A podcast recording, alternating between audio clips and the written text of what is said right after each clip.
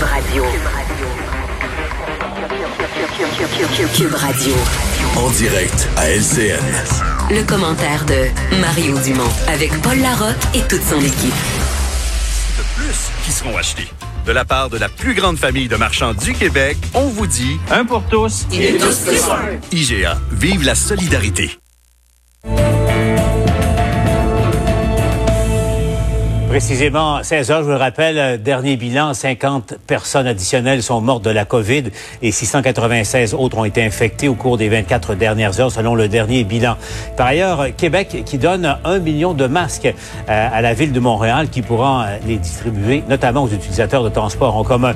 Et puis la mairesse Plante d'ailleurs qui souhaite la nomination d'un seul chef pour chapeauter toutes les mesures d'urgence et de gestion de la pandémie sur le territoire du Grand Montréal. On va commenter toutes les nouvelles de la journée, comme on le fait à chaque jour euh, de semaine avec mes camarades Emmanuel Latraverse et Mario Dumont. Mario, que je joins dans son studio de Cube Radio. Salutations à tes auditeurs. Euh, Mario, si vous voulez, euh, d'abord, on va aller retrouver Yves Poirier, qui, depuis deux jours, suit cette, ce passage du premier ministre à Montréal. Yves, donc, un million de masques, également 5 à 6 millions de dollars accordés par le gouvernement du Québec pour en acheter d'autres éventuellement. Mais Yves, on a compris tout à l'heure que c'est pas demain la veille que ces masques-là pourront être distribués, notamment aux utilisateurs du transport en commun. Oui, il y a une demande énorme pour des masques présentement. Valérie Plante a tenu à le préciser tantôt en entrevue. Monsieur Legault, en conférence de presse à Montréal tantôt, laissait entendre qu'il serait distribué dans les prochains jours. La mairesse de Montréal a voulu nuancer tantôt. Ce sera effectivement un petit peu plus long. François Legault, Paul, effectivement, vous l'avez dit d'entrée de jeu, a passé les deux dernières journées ici dans la métropole, principal foyer de contagion au Canada. On vous le répète presque au quotidien avec euh, de nombreux cas euh, et plusieurs, malheureusement, décès, au-delà de 2000 décès seulement dans la métropole depuis le début de la pandémie. Paul, euh, Monsieur Legault, donc, encore là, est arrivé en conférence de presse avec son masque euh, et il a insisté sur le port du masque, particulièrement donc dans le métro, les autobus, non seulement ici à Montréal, mais dans le Grand Montréal, communauté métropolitaine de Montréal. Et il a annoncé par le fait même, effectivement, un million de masques qui seront distribués massivement. Cet apport financier que vous avez euh, souligné d'à peu près 5 et 6 millions de dollars. Valérie Plante réclamait d'ailleurs en début de semaine cette aide financière. Je fais entendre donc Madame Plante qui nous dit que ce n'est pas demain ni après-demain que ces masques seront distribués. Le plus tôt, le mieux. Euh, c'est difficile pour moi de vous donner une date parce que vous savez qu'au niveau de l'approvisionnement, euh, il y a beaucoup de pression en ce moment, mais, mais vraiment, tous les efforts sont déployés pour pouvoir les distribuer rapidement. J'aimerais ça vous dire deux jours, mais euh, disons que je, je m'imagine deux semaines au moins, là. Par ailleurs, Yves, euh, le premier ministre... pour la déclaration. Oui. Ouais, euh, Yves, autre question maintenant. Évidemment, le passage du premier ministre, plusieurs sujets qui ont été euh, abordés. entre autres, évidemment, le, manque de personnel dans le réseau de la santé. François Legault qui a lancé un appel aux jeunes du Québec, d'ailleurs. Oui, aux jeunes et aux nouveaux chômeurs. J'ai fait réagir tantôt justement de jeunes euh, qui vivent ici à Montréal et qui sortaient du métro euh, Berry-UQAM. Ai posé la question, est-ce que euh, ce métier ou cette profession, pardon, d'infirmière ou de préposé aux bénéficiaires par les temps qui courent en pleine crise pourrait vous intéresser? Ça peut avoir un effet dissuasif. Certains ont dit oui, Paul, ça peut être effectivement intéressant comme profession parce que M. Legault a encore souligné, et on le sait, le problème criant notamment de manque de main-d'œuvre dans les CHSLD du Québec. Alors, il lance un appel aux jeunes, aux nouveaux chômeurs, leur suggérant ce domaine d'études. François Legault, qui est par ailleurs revenu, Paul encore, euh, sur cet intérêt de nationaliser tous les CHSLD au Québec, dont les résidences privées euh, au Québec, qui ont fait largement la manchette. Et d'ailleurs, difficile de savoir qui est vraiment le capitaine à bord dans certaines de ces résidences. Monsieur Legault, qui nous a dit tantôt en conférence de presse qu'on se demande parfois qui était le patron dans certains de ces établissements. Je reviens donc à cette, euh, cet appel lancé par Monsieur Legault à l'égard des jeunes. Voici tout de suite ce que ça donne. Je pense que oui. On en manque beaucoup au Québec, donc ouais. Ça vous intéresserait? Ouais, ça pourrait. Non, je pense pas. C'est pas fait pour moi. Ah oui. Oui, à, moi, ça m'intéresse. J'aimerais faire ça, mais je ne sais pas si je pourrais le faire. Euh, aller à l'école euh, à mon âge. Non, pas vraiment. Pourquoi? Parce que c'est beaucoup demandé aussi, puis dans le fond, c'est comme, c'est pas vraiment ce que je veux aussi, là.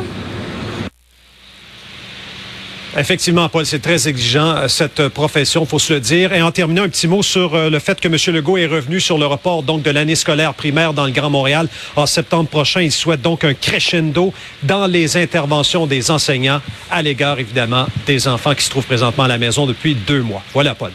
Merci Yves. Donc euh, plusieurs éléments. On va décortiquer ça avec euh, Mario euh, Emmanuel. Emmanuel, d'abord sur prenons ça dans, l'ordre décroissant. Les, masques, par exemple. Donc un million de masques donnés par Québec, 5 ou 6 millions de dollars également pour en acheter d'autres. Mais on s'en rend compte là, c'est pas demain que ça va commencer à Montréal. Les jours passent et les jours passent et les jours passent, Emmanuel.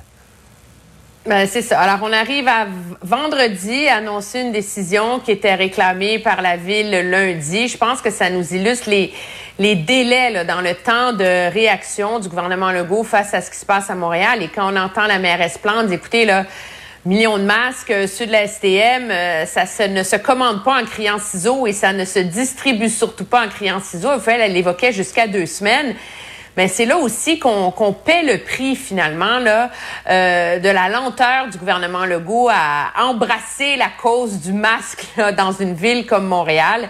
Et c'est ça qui fait qu'on va être obligé de gérer ce mhm. délai-là avec euh, les risques que ça compose objectivement pour la population de deux choses l'une. Si vraiment le masque est utile, ben il faut l'avoir le plus vite possible. Et j'ajouterais une autre chose, c'est qu'en ce moment on parle de masques jetables. Ça va prendre aussi une solution à long terme avec des masques réutilisables pour la population, comme on le voit dans d'autres grandes villes, euh, Hong Kong, Paris ou quoi que ce soit, là où on distribue aux gens des masques qui peuvent être utilisés jusqu'à 60, mhm. 70 fois et être lavés. Là. On verra en tout cas, donc pas avant deux semaines, peut-être un peu plus tôt, on verra. Euh, Mario, euh, euh, la mairesse était en entrevue tout à l'heure avec moi, mais je veux qu'on revienne sur une chose qu'elle a dite. Je suis convaincu, Mario, que ça va bien finir ta semaine. Écoutons-la. Je sais que monsieur, Legault était réticent à créer une autre couche bureaucratique, mais de mon côté, je vous dirais que ça serait très aidant pour le centre de coordination des mesures d'urgence. Ça, c'est vraiment là, ici à Montréal avec les pompiers, les policiers, les ambulanciers, la ville de Montréal. Si on avait un ou une interlocutrice là, pour le réseau de la santé, ça serait très aidant. On a le docteur Drouin pour la santé publique, mais ça serait euh, facilitant.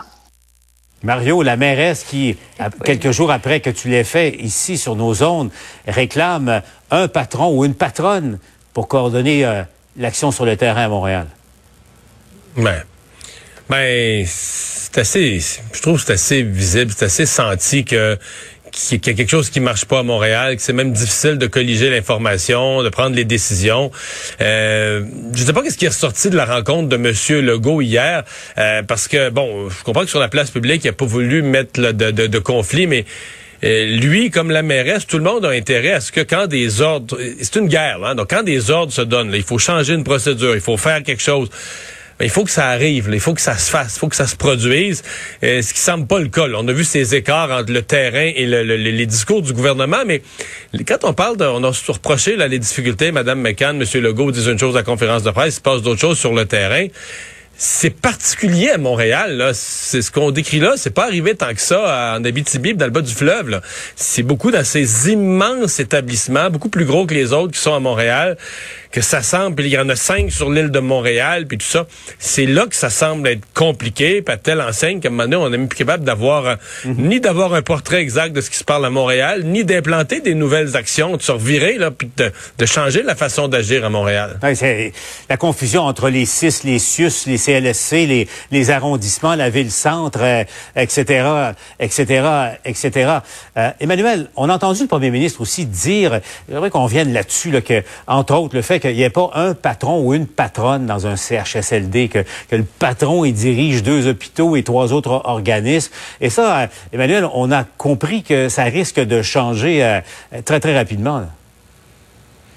Oui, M. Legault qui était euh, réfractaire à l'idée de se mettre à brasser des structures, c'est pas quelque chose qu'il aime, mais on voit aussi que c'est ce qui ressort un peu de sa rencontre avec les PDG de toutes ces SUS. C'est quelque chose là à Montréal, c'est que finalement, il a vu là, de, visu euh, la complexité de l'opération et lui-même reconnaît que dans un, un, centre de soins, un CHSLD, s'il n'y a pas de directeur ben il n'y a pas quelqu'un qui peut prendre des décisions rapidement. Tu peux pas prendre l'ascenseur puis aller cogner à sa porte là pour avoir une réponse là. Il faut appeler quelqu'un dans un sus qui est en charge de quelque chose d'autre. Et ça, euh, de toute évidence, a contribué à ralentir euh, la machine.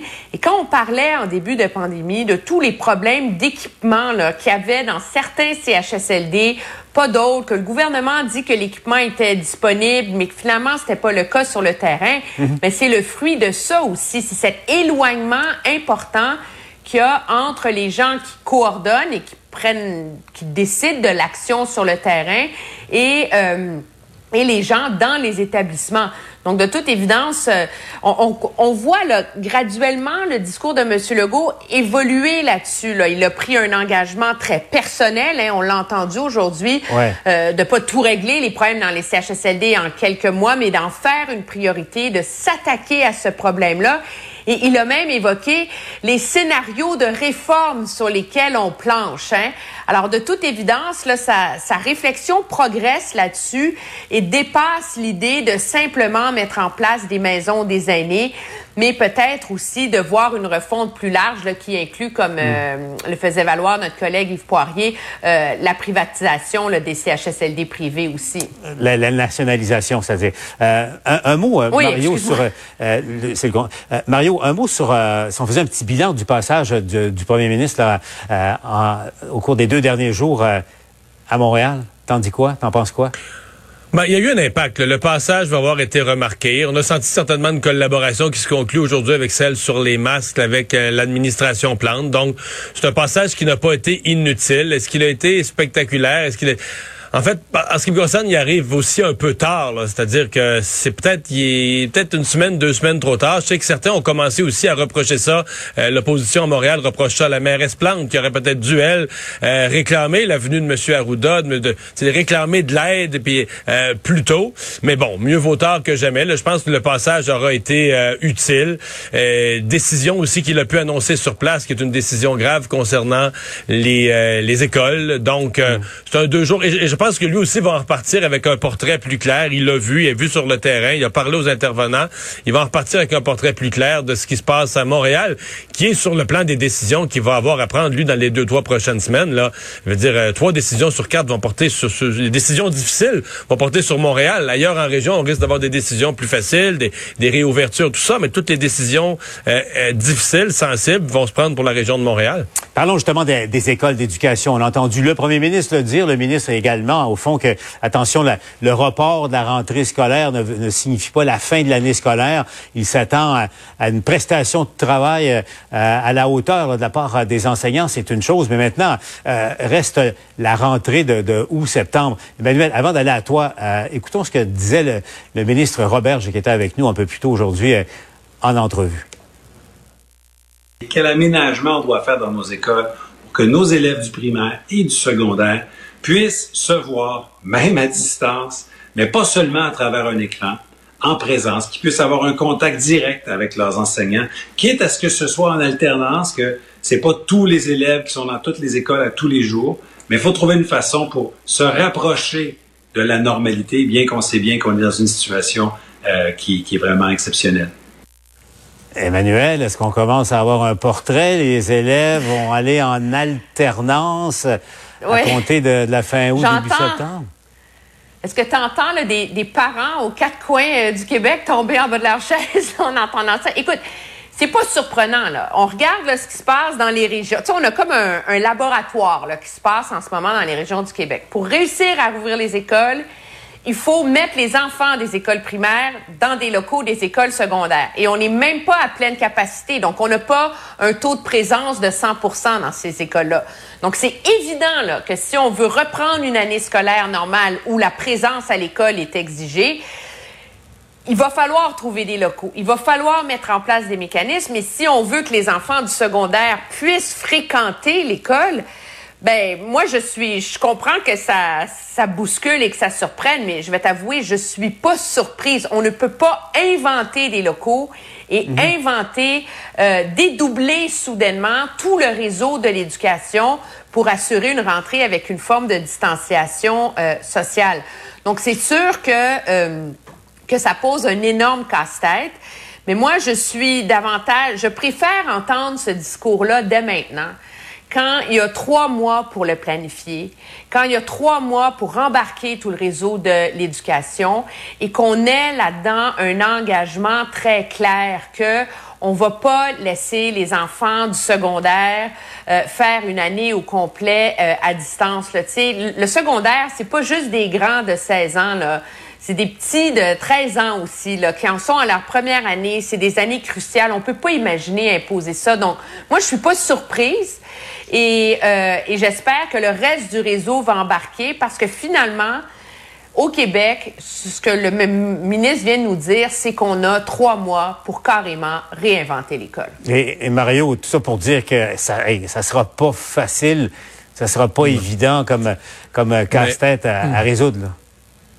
Mais moi, je mets peu d'attention. Je pense qu'on jongle et on va continuer de jongler pendant les prochaines semaines avec toutes sortes de scénarios pour l'école. Donc, je mets pas tellement d'attention sur ce scénario-là, autant que l'erreur qui a été commise plus tôt dans la semaine quand on a pendant 24 heures, même moins de 24 heures, on a laissé courir l'idée d'un enseignement complètement à distance pour le secondaire, même la rentrée au cégep. Ça, là, ça passe pas. Là. Psychoéducateurs, euh, pédiatres, tous disent, là, euh, les jeunes, ils ont besoin d'être en groupe, ils ont besoin d'aller à l'école, même si c'était pas tous les jours, c'est en alternance, mais il faut à un moment donné sentir qu'on fait partie de quelque chose, voir le prof dans les yeux. Et je pense que l'idée, ce qu'on a laissé courir, là, que ça pourrait se faire tout à distance, ça c'était une erreur, ça ne doit pas être ça, ça ne peut pas être ça. Une fois qu'on a accepté ça, qu'il faudra de la présence physique, comment on va l'organiser? J'ai confiance, comme dit Emmanuel très bien, j'ai confiance qu'avec du temps, on va trouver les scénarios. Mm. Mais je pense qu'il fallait rapidement mettre un X sur le scénario de tout à distance. Là. Euh, c'était déjà en train de démoraliser les jeunes qui entendaient ça en quelques heures. Puis ceux qui changent de niveau, qui passent du sixième année en secondaire, regardaient ça en disant j'irai pas dans une école secondaire. C'était un message qui était assez mal reçu. Alors, on verra peut-être là, un jour à l'école, un jour en, télééducation. Enfin, ils vont, euh, ils vont jongler à plusieurs scénarios avant de se laisser. Euh, on regarde le portrait de la situation. Ça demeure très aigu à Montréal et dans le Grand Montréal. En même temps, aujourd'hui, bon, le bilan prenons ça avec prudence quand même, le bilan de la journée. Mais on regarde l'évolution de la fameuse courbe des décès rapidement et en terminant. D'abord, Emmanuel, euh, docteur Vadeboncoeur disait, attention, il y a peut-être des signes qui montrent que va, ça va peut-être un peu mieux qu'on le pensait. Quel constat tu poses? Ben, je pense qu'il va falloir voir euh, si cette petite, petite, petite tendance à l'espoir se maintient. Moi, je pense que les deux prochaines semaines vont être cruciales à deux niveaux. De un, est-ce qu'on réussit à stabiliser la, situation graduellement euh, à Montréal? Et surtout, à partir de dans cinq, dix jours, on va commencer à voir si le déconfinement dans les régions euh, est en train de causer une reprise de la contagion ou si, au contraire, ça se passe bien, il n'y a pas trop une augmentation des cas et on, on ne voit pas une remontée, comme on a vu d'ailleurs dans plusieurs pays d'Europe qui ont essayé comme ça euh, de rouvrir le très graduellement leur, euh, leur économie.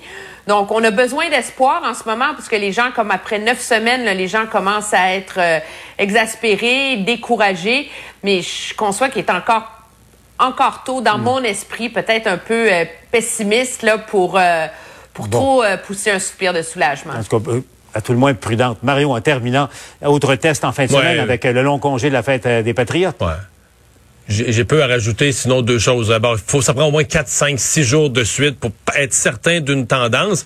Le, seul affaire, moi, qui me laisse m'inquiéter, c'est qu'il y avait encore, là, au dernier chiffre, là, 5000 personnes issues des CHSLD qui étaient, qui étaient positives, qui étaient atteintes de la COVID ça, c'est sûr que c'est un danger là, pour des, des, des, nombres de décès. Donc, c'est pour ça que il faut... Mm. Euh, ce sont des chiffres aujourd'hui, des chiffres encourageants, mais il en faut plusieurs jours de suite parce que c'est toujours en dents de scie, ces affaires-là aussi. prudence, hein, c'est la grande leçon là, depuis le début de la pandémie. Emmanuel, Mario, euh, merci d'avoir été là. On vous retrouve euh, au, TV, au TVA Noël éventuellement. Et entre-temps, ben, je vous souhaite à, à, tous les deux bon long congé de la fête des Patriotes. Je vous rappelle, dans quelques minutes aussi, on va répondre à vos questions. Vous voyez le numéro de téléphone en bas de l'écran appelez-nous ou encore écrivez votre question à tvanouvelle.ca. À tout de suite.